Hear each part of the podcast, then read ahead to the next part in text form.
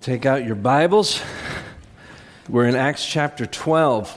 We're going to read the first 24 verses. It was about this time that King Herod arrested some who belonged to the church, intending to persecute them. He had James, the brother of John, put to death with the sword. When he saw that this pleased the Jews, he proceeded to seize Peter also. This happened during the feast of unleavened bread. After arresting him, he put him in prison, handing him over to be guarded by four squads of four soldiers each. Herod intended to bring him out for public trial after the Passover. So Peter was kept in prison, but the church was earnestly praying to God for him. The night before Herod was to bring him to trial, Peter was sleeping between two soldiers, bound with two chains, and sentries stood guard at the entrance. Suddenly, an angel of the Lord appeared, and a light shone in the cell. He struck Peter on the side and woke him up. Quick, get up, he said. And the chains fell off Peter's wrists. Then the angel said to him, Put on your clothes and your sandals. And Peter did so. Wrap your cloak around you and follow me, the angel told him. Peter followed him out of the prison, but he had no idea that what the angel was doing was really happening. He thought he was seeing a vision. They passed the first and second guards and came to the iron gate leading to the city. It opened for them by itself, and they went through it. When they had walked the length of one street, suddenly the angel left him. Then Peter came to himself and said, Now I know without a doubt that the Lord sent his angel and rescued me from Herod's clutches and from everything the Jewish people were anticipating. When this had dawned on him, he went to the house of Mary, the mother of John, also called Mark, where many people had gathered and were praying. Peter knocked at the outer entrance, and a servant girl named Rhoda came to answer the door. When she recognized Peter's voice, she was so overjoyed she ran back without opening it and explained, Peter is at the door. You're out of your mind, they told her when she kept insisting that it was so. They said, It must be his angel. But Peter kept on knocking, and when they opened the door and saw him, they were astonished. Peter motioned with his hand for them to be quiet and described how the Lord had brought him out of prison. Tell James and the brothers about this, he said. And then he left for another place. In the morning, there was no small commotion among the soldiers as to what had become of Peter after Herod had a thorough search made for him and did not find him, he cross examined the guards and ordered that they be executed. Then Herod went from Judea to Caesarea and stayed there a while. He had been quarreling with the people of Tyre and Sidon. They now joined together and sought an audience with him having secured the support of Blastus, a trusted personal servant of the king. They asked for peace because they depended on the king's country for their food supply. On the appointed day, Herod, wearing his royal robe, sat on his throne and delivered a public address to the people. They shouted, This is the voice of a God, not of a man. And immediately, because Herod did not give praise to God, an angel of the Lord struck him down, and he was eaten by worms and died. But the word of God continued to increase and spread.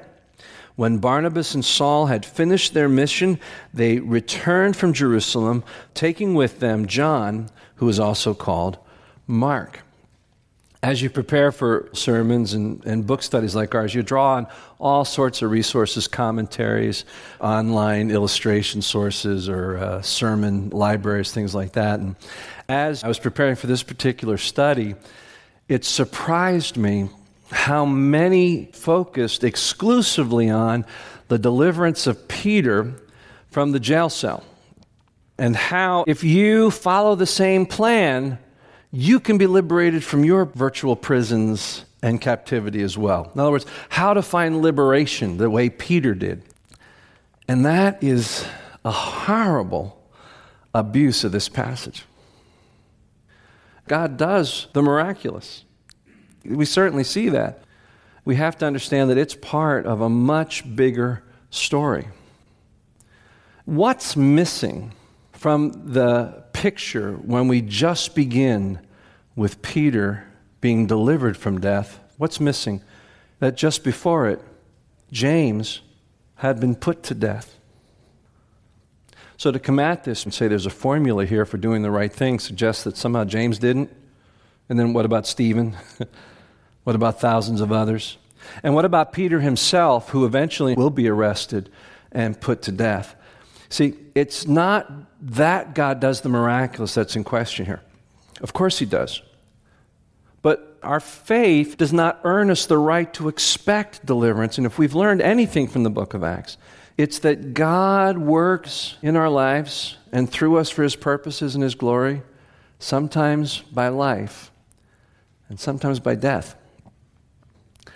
What this is really about is the foolishness and the futility of fighting God.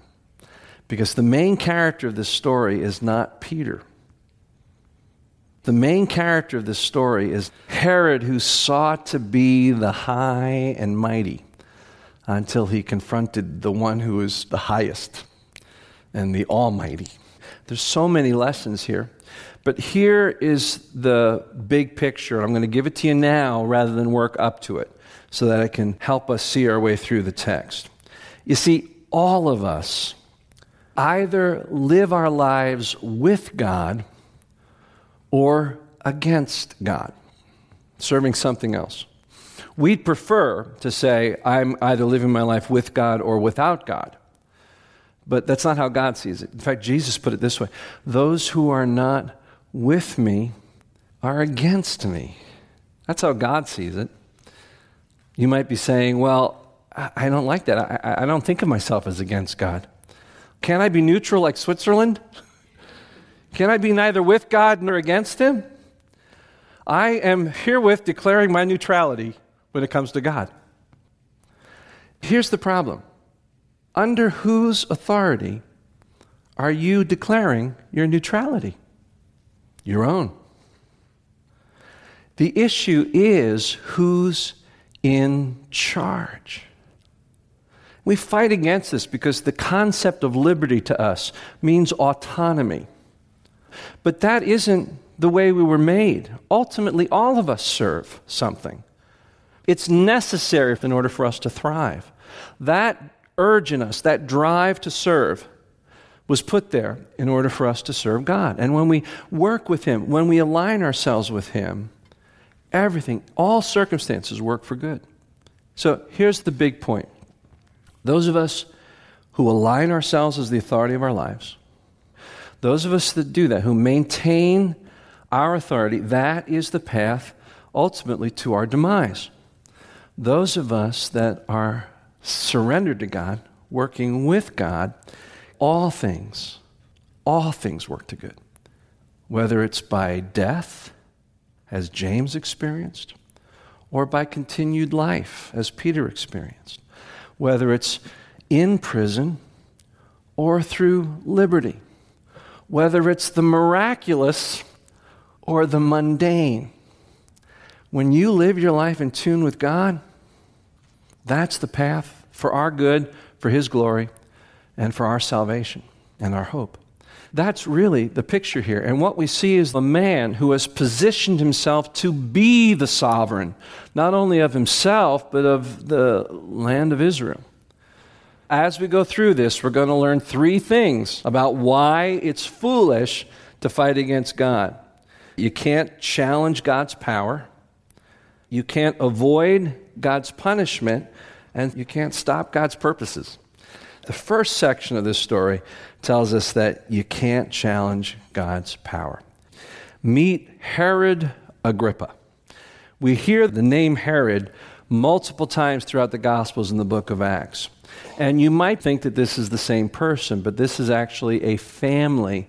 We'll refer to them as the Herods. The Herods were political animals. They were a political family in an era where it was bloody and brutal. The patriarch of the Herods, we call Herod the Great. The emperor of Rome referred to him as the king of the Jews, not as a Jew, being put there by Rome. This is how brutal Herod was in securing and maintaining his rule.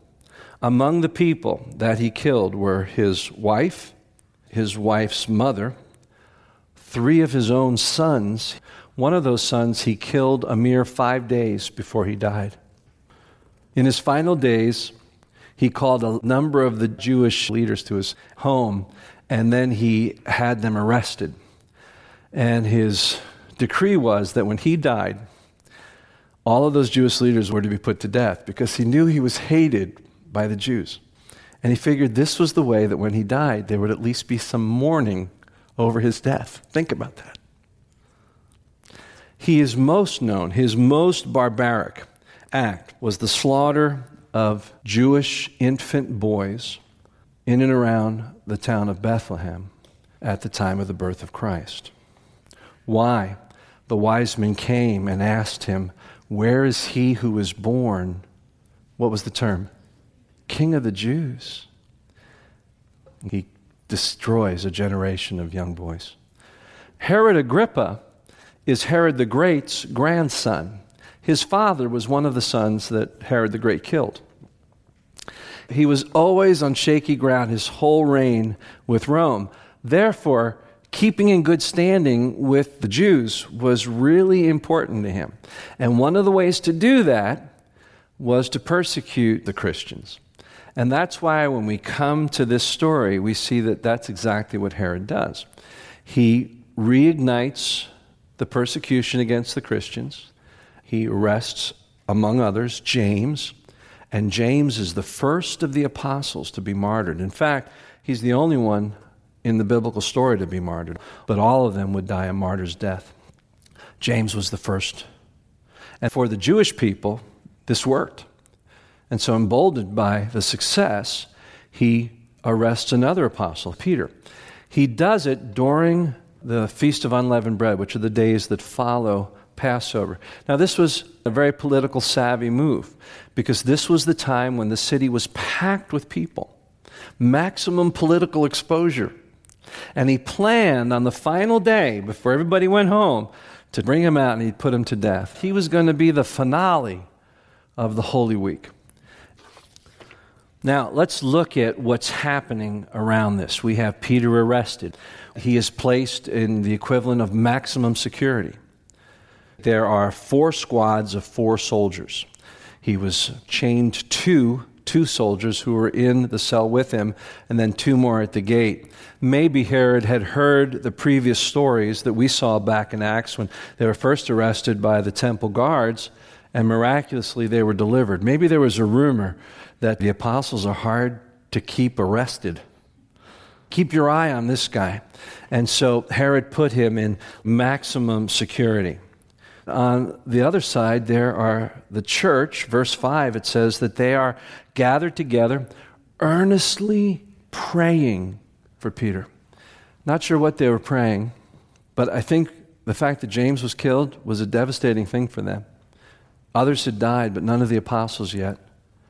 It's fair to assume that they were praying for Peter's delivery, but they were praying earnestly. That Greek word earnestly comes from the root word of a muscle that has been fully stretched as far as it can be stretched and exercised. It's the same word that describes Jesus' prayer in the Garden of Gethsemane when it says he prayed as it were drops of blood.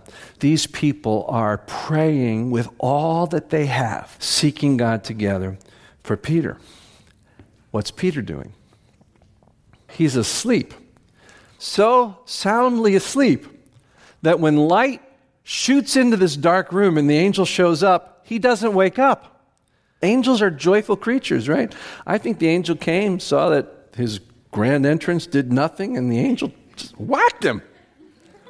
Wake up, Peter, you're missing the show. Something miraculous is happening. Why is Peter sleeping?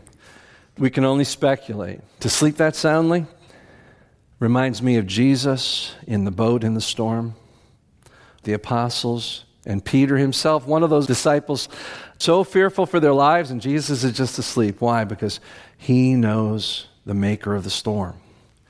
And I think Peter had seen from Jesus, and he knew he could rest in God's arms no matter how difficult the storm around him was. I, I think that's what we see, is this complete trust And then we move into the deliverance of Peter. Let's read it again. Verse 6. The night before Herod was to bring him to trial, Peter was sleeping between two soldiers, bound with two chains, and sentries stood guard at the entrance. Suddenly, an angel of the Lord appeared, and a light shone in the cell. He struck Peter on the side and woke him up. Quick, get up, he said and the chains fell off. Then the angel said, Put on your clothes and sandals. And Peter did so. Wrap your cloak around you and follow me. Do you picture what's going on here? It's, it's almost like when uh, my mom and dad used to wake us up before sunrise on our first day of vacation. Sort of like Ollie Hop Nudist Haven of Bliss. Anybody? Anybody? My family. He's the only people that know that movie. I have this image in my mind of my, my brother in the same room, we shared a room, standing there asleep and my mom saying, Wake up, put your shoes on. And my mom helping him put his shoes on.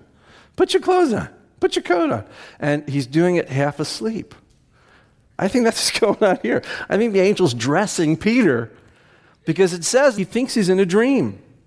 And it's not until they walk past the guards, the gate miraculously opens, and they walk a full block into the city. And the angel finally leaves that Peter fully wakes up.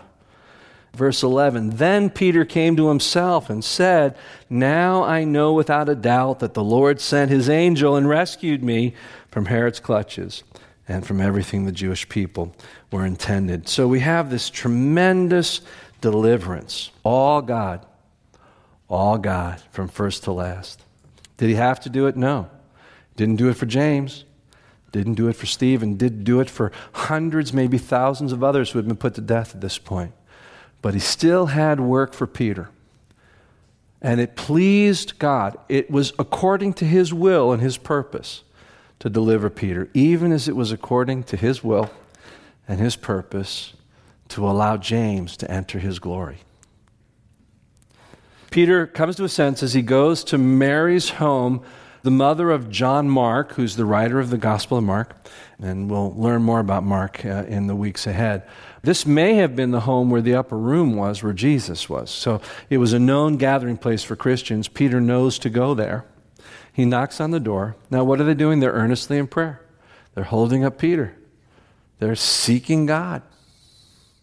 Rhoda so excited she doesn't even bother opening the door. That's funny right there, too. She tells them they don't believe her. Must be his angel. Let me explain that a little bit. There was a tradition at this time not taught in Scripture, but among Jews, that each of us has sort of a doppelganger angel. That's my term for it. The guardian angel that can assume our identity. They superstitiously thought that's what it's got to be. Peter's over in prison. And that's why it says, finally, when Peter persisted, they opened the door, and it says, they were astonished. Now, think about this. Here was a community of people earnestly in prayer, giving everything they could to prayer. And when God answers, what do they say? No, no, that's not, no, that didn't happen. Let's go easy on them because I think we're just like them. Let's admit it, God answers our prayers predominantly through the normal, natural occurrences in life. And then we see those circumstances orchestrated in such a way that we see the hand of God. But it's predominantly through God working in the norm. I want to suggest for most Christians, we're more comfortable with that than when God breaks open prison doors miraculously. That we're so used to looking for God in the natural that we forget to expect Him in the supernatural.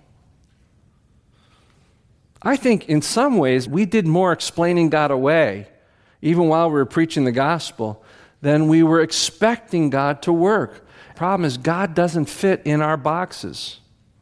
Even our doctrinal statements, God's bigger than what you can put on paper.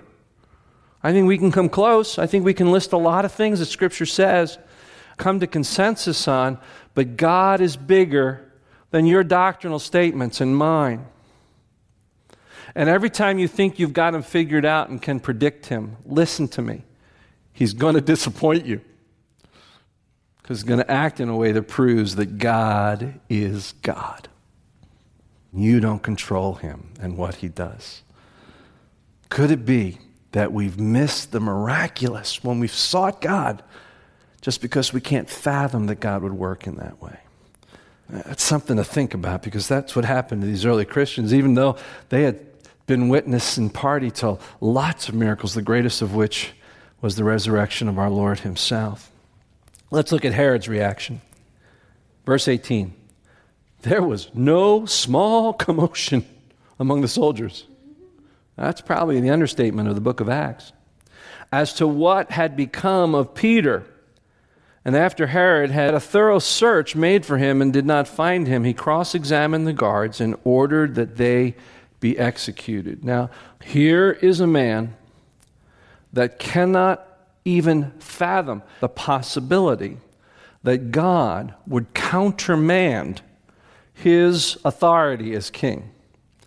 There wasn't any room in his thinking except to say, someone here is lying. And of course, that's the tradition of the Herods, is it not? Trust no one. And out of that mistrust, he acts in disbelief and kills 16 innocent soldiers. That's tragic. That's a man in rebellion to the supernatural. Let's go on now and pick up the next piece of the story. Secondly, we learn not only can you not challenge God's power, but you can't avoid God's punishment. Let's, let's look what happens to Herod. He goes off this probably several months later, this event. Josephus, one of the most credible historians of that era in history, speaks about this very event. In a few moments, I'll read you some of his details. He goes to Caesarea, and while he's there, there are those from Tyre and the other cities there that uh, want him to make peace with them because they're dependent on him for food. And he's been very angry at them. So they're inclined to do everything they can to appease Herod. And they throw a great festival. Herod comes in all of his regalia to give a speech. This is how Josephus puts it Herod put on a garment made wholly of silver and of a contexture truly wonderful and came into the theater early in the morning, at which time the silver of his garment, being illuminated by the fresh reflection of the sun's rays upon it, shone out after a surprising manner. Overwhelmed by his splendor, or more likely seeking to flatter him, the people kept crying out, The voice of a God and not of a man. Josephus notes that Herod did neither rebuke them nor reject their impious flattery. But God's response was swift. Immediately, an angel of the Lord came and God struck him down, it says. According to Josephus, it took multiple days for him to actually die. He was struck down immediately. Chances are, according to the description here, that it was tapeworms. I won't even get into the details I read about that. But God strikes him down.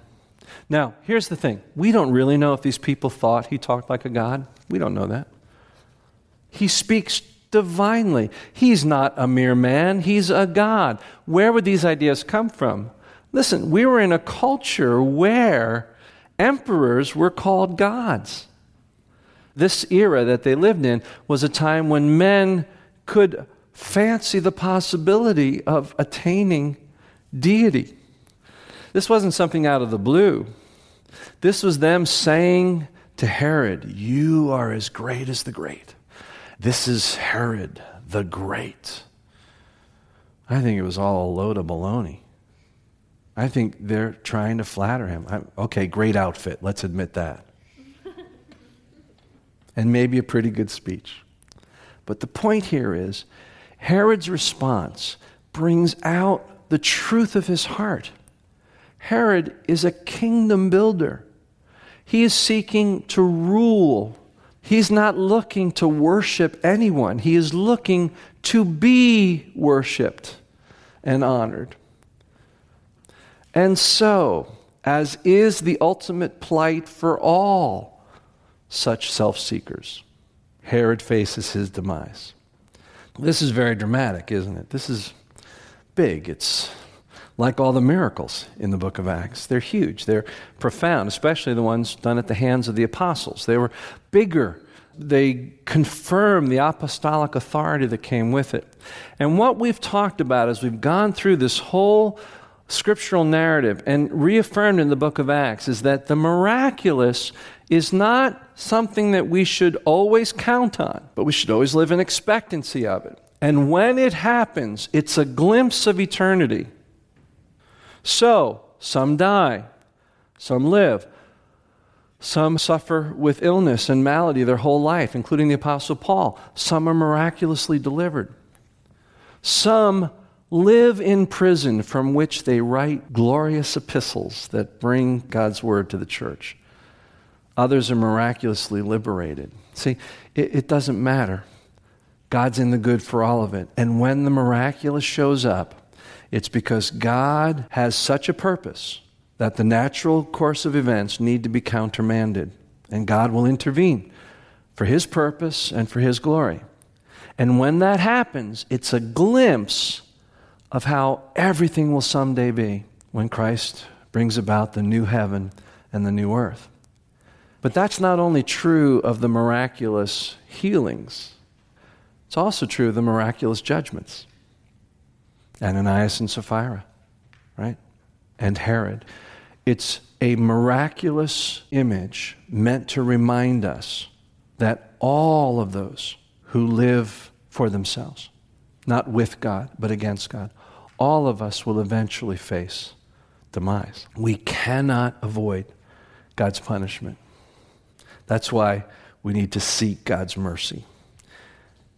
Point three we can't stop God's purposes. In spite of how hard Herod tried, we see verse 24. The word of God continued to increase and spread.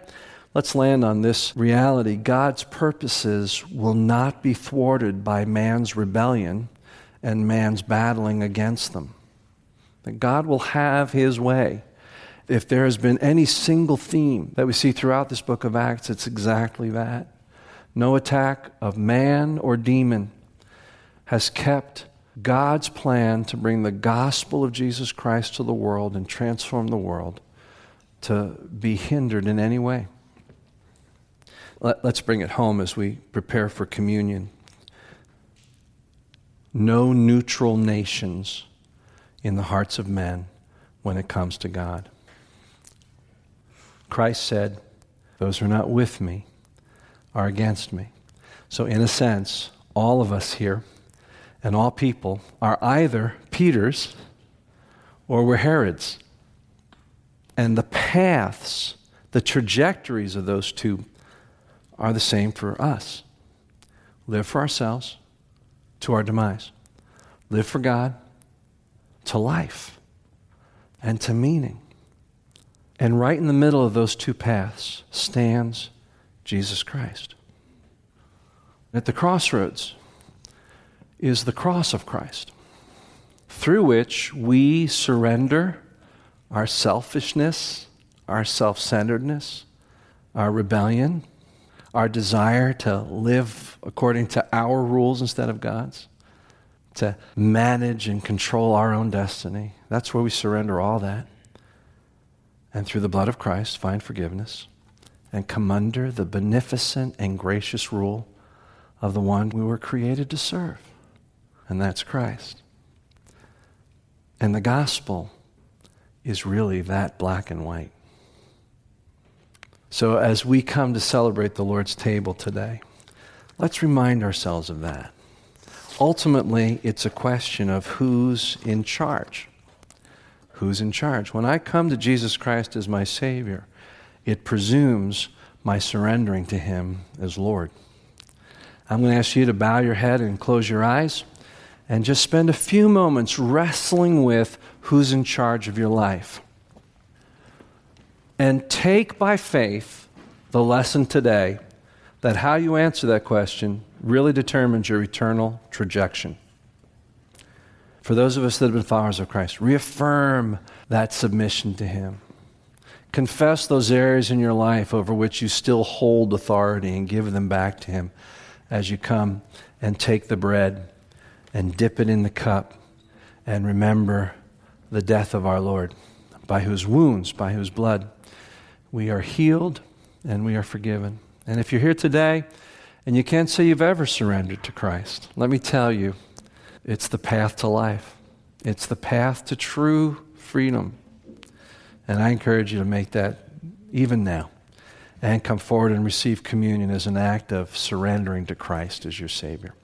Father, as we celebrate the Lord's table, it's a startling passage when we look at the demise of a man who lived in such rebellion. And it's so easy for us to dismiss it as irrelevant to us because it's so extreme. But yet, are we any less rebellious? Are we any less prone to wander, prone to take control and to rebel? Father, teach us. Teach us to surrender to you because in surrendering to you, we find freedom, we find life, we find meaning. Thank you for all of that that was made possible through the cross of Christ. In Jesus' name, amen.